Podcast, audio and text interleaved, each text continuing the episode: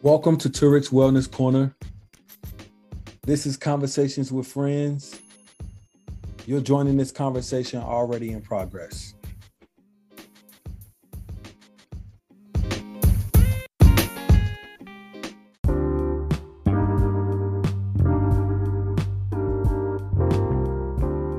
That's Mark. That's a conundrum for me eh, when it comes to him. I don't get it. So that's um that's that's one of the points that I had because in the Mhm. beginning of the video, I feel like that's what he started with. Like, I'm like, why is he name dropping? Like he's Kanye West. Like Kanye West Exactly. name drop. And then the people that he was name dropping, they weren't black. And they were people who are like staples in whatever area or arena they're in. Like, hmm how are you name dropping and you're Kanye West, but like you said, you don't have ownership, stock, or stake in none of this. Like he None of it. gave the story about like Balenciaga, like you know, the whole time I'm in Paris, you know, those are my underwear because I only had one pair of underwear. But he was is like he was talking economics as it related to Hoover, but when it came down to like, no, you know, you you talking some good shit, but like what's the real solutions here? He just talked in circles. Mhm. It's like he ended one point by coming around to another point, like never concluding what he was saying, especially when he was talking about again, like you know, economics in the quote unquote black community. Cause that's what raised my eyebrow. Like, I'm like, okay, I'm surprised that Kanye is talking this kind of talk. But then when I heard him making reference to Hoover, I'm like, okay, so this is somewhat of a collaborative effort. But I agree. Like I, I I don't get why he doesn't have ownership of anything. And by all means, of course, celebrity doesn't mean that I have to have, you know, physical or material things to show for. But he doesn't have ownership of anything. Like he's literally in the wind. Right. And then And at that point of the video, he was um he was saying like, you know, he didn't live anywhere, he didn't have a house. And I just saw in um what a couple of days ago in current media that he supposedly bought a house across from um Kim. Kim Kardashian, right? Which Yeah. that's a whole nother situation in itself because to me We're me gonna talk about that though, because it, it goes it goes with with the interview. Right.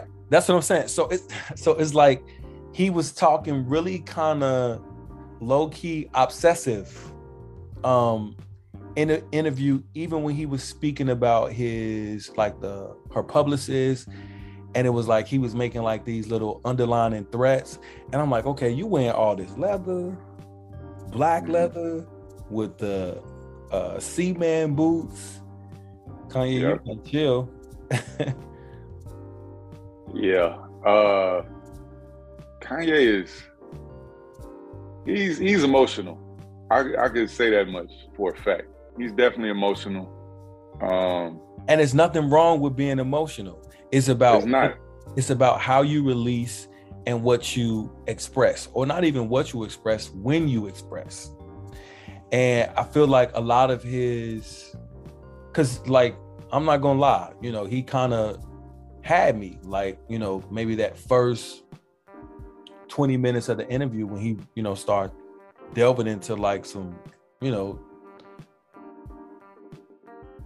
I'll say spiritual subjects and then you know social subjects. And mm-hmm. then he just hit me with a turn left and I'm like, what is this nigga talking about now? Wait a minute, we were going here and then we ended up here. So my my fan history of Kanye West. So I'm kind of like a weirdo when it comes to like music because I'm a musician myself and I've sang for, you know, sang background for quite a few artists. I'm like uh I'm like the down to earth homie with like celebrities. So I let them talk their shit, you know, all of that. Mhm. So for me, like a fan, like like my perspective of a fan is okay, I like a few of your cuts. I don't really have any artist that's like, oh, I like everything that they've made, probably with the exception of India Arie. So Mhm. I kind of follow him just throughout the years, like, you know, okay, he'll drop this album. Okay, I like this song on this album. Or whose song is that? Oh, that's Kanye West. Okay, let me look into more of his music more. But when the video came out, it was kind of like I wanted to see what he had to say, like most people, based on all of the things that were going on in the media. Mhm. So I did not even approach the damn video with a serious perspective, bro. Because I'm like, this Kanye West.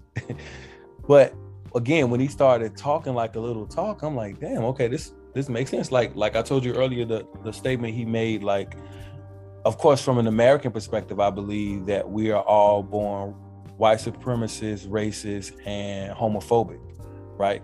Mhm. And I definitely agree with that statement on some layers, again, from the American perspective.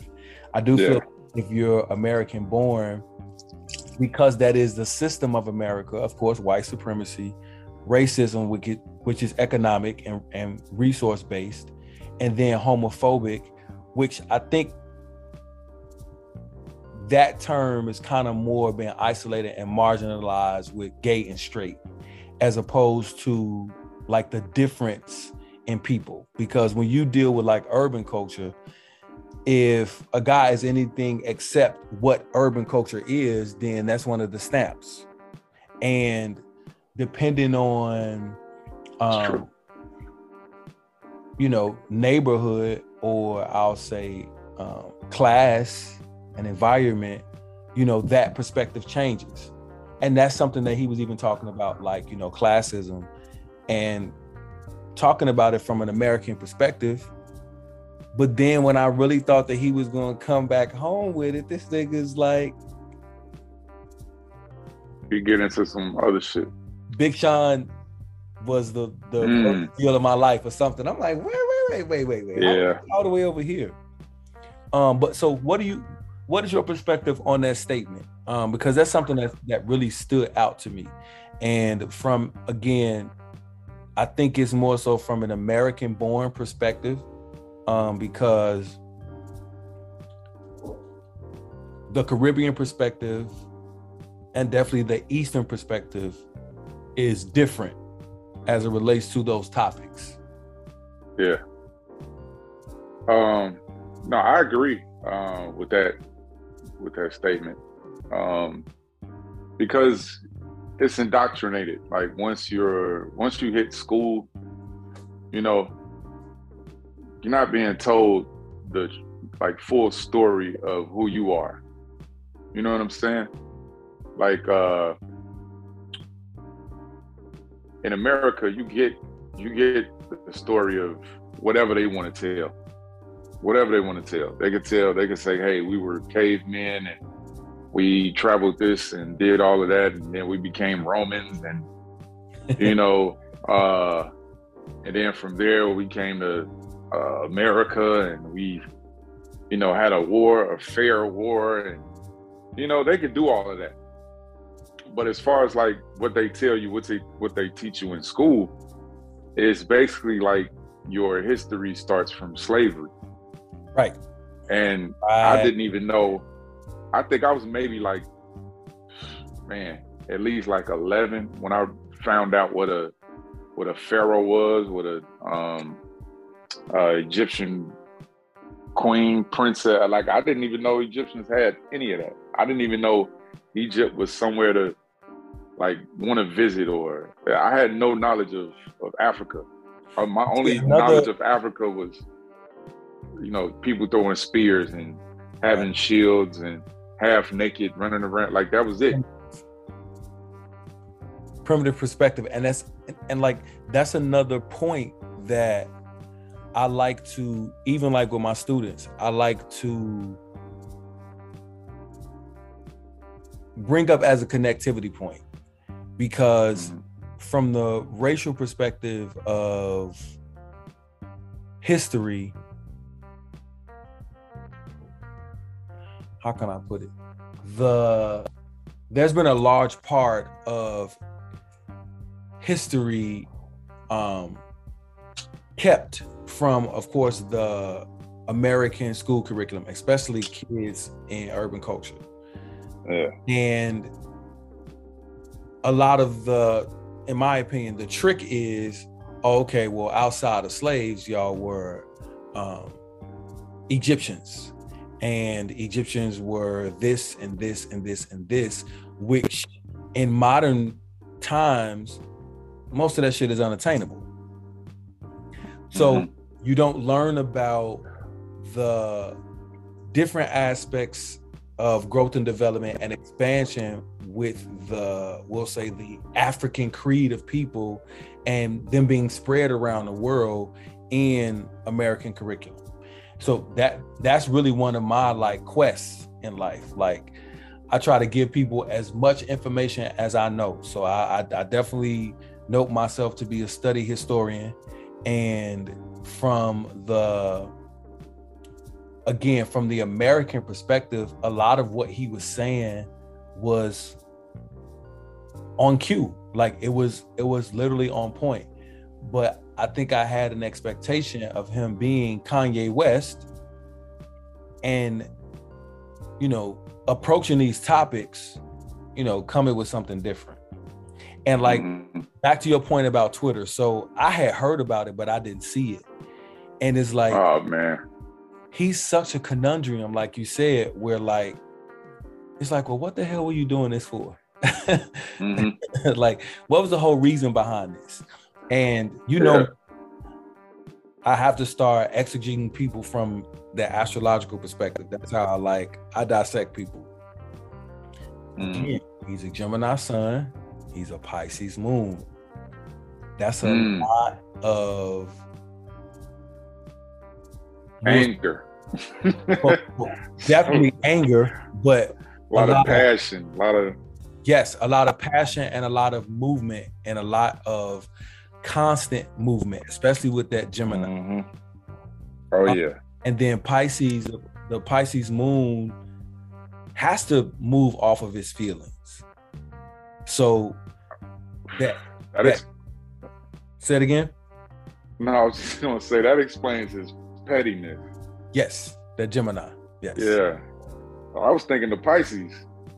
Because Pisces are, are super petty. So Pisces are petty from my experience, but the Gemini is going to be more petty or have a different type of petty than the Pisces because the Gemini is kind of like that last word Pisces. I mean, that last word petty.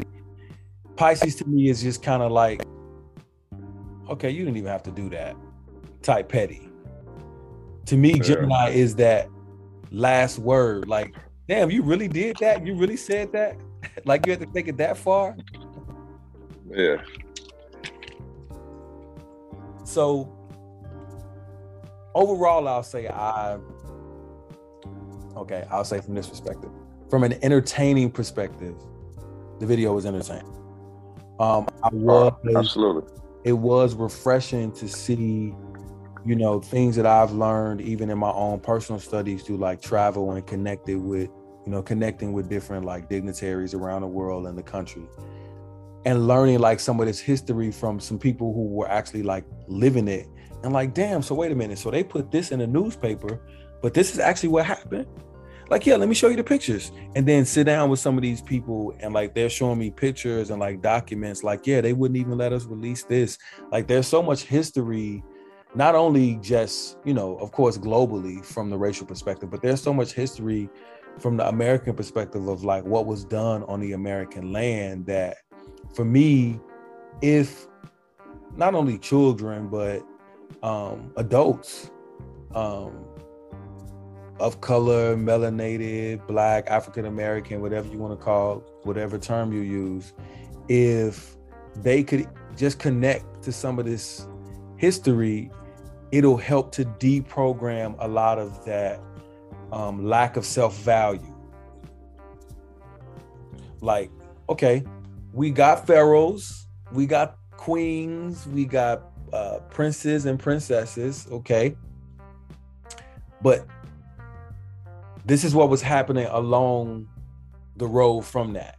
And these were people who did this. And then these were people who did this.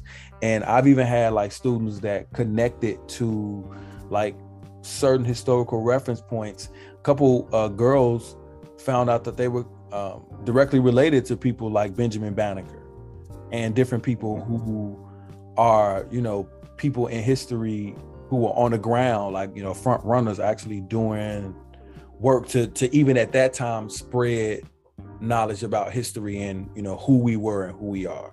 And even from the haitian perspective we definitely learn from a different perspective but we're taught in that all-inclusive mentality as well. So everybody's coming everybody's going to eat. Right. Right. And and that's that's been one of my difficulties i'll say in like relationship like you know just just friend relationship because that's how i approach situation. I approach every situation like no if i'm eating you're eating. Now if roles are reversed there's no expectation there. But if i'm eating you're eating. But after a while there has to be some level of balance. Things got to be mutual on some level. And yeah. that's what you know just in retrospect um that's been some of my difficulties in like friendships with people. Like yo all you have to do is communicate. And that was even something he said in the video. He was saying how like you know we have the system of communication based on a lot of the programming um that again our culture has received. And i totally agree. Um, even on a level of communication i know people who are in you know different type of breakdowns and different type of relationships in their lives and they will come to me and tell me like yeah you know i just want to do this and i just want to do this and i want things to be well and i'm like well just tell that to that person or tell that to those group of people. Um, you know, you expressing in that way or communicating in that way will be, you know, very helpful for them to connect. You know, because what they're saying is you're not connecting. And I've had people stone cold like, "No, you got me fucked up. I'm not about to say that to them." So you know, you like the thumb in the water, like coming through the hose. Like you're you're you're stopping things from flowing. So even like on the communication level, I like I agree with that. I agree that um, the American perspective of communication is warped as well. So like he was really saying some shit in there that I think was beneficial, but he didn't land. And then yeah. he kept he was on John Legend's ass. But I agree with that too because you know I got my bones with him as well. Yeah, he's uh John Legend is definitely one of those uh tap dancers. I don't mean that in a literal sense.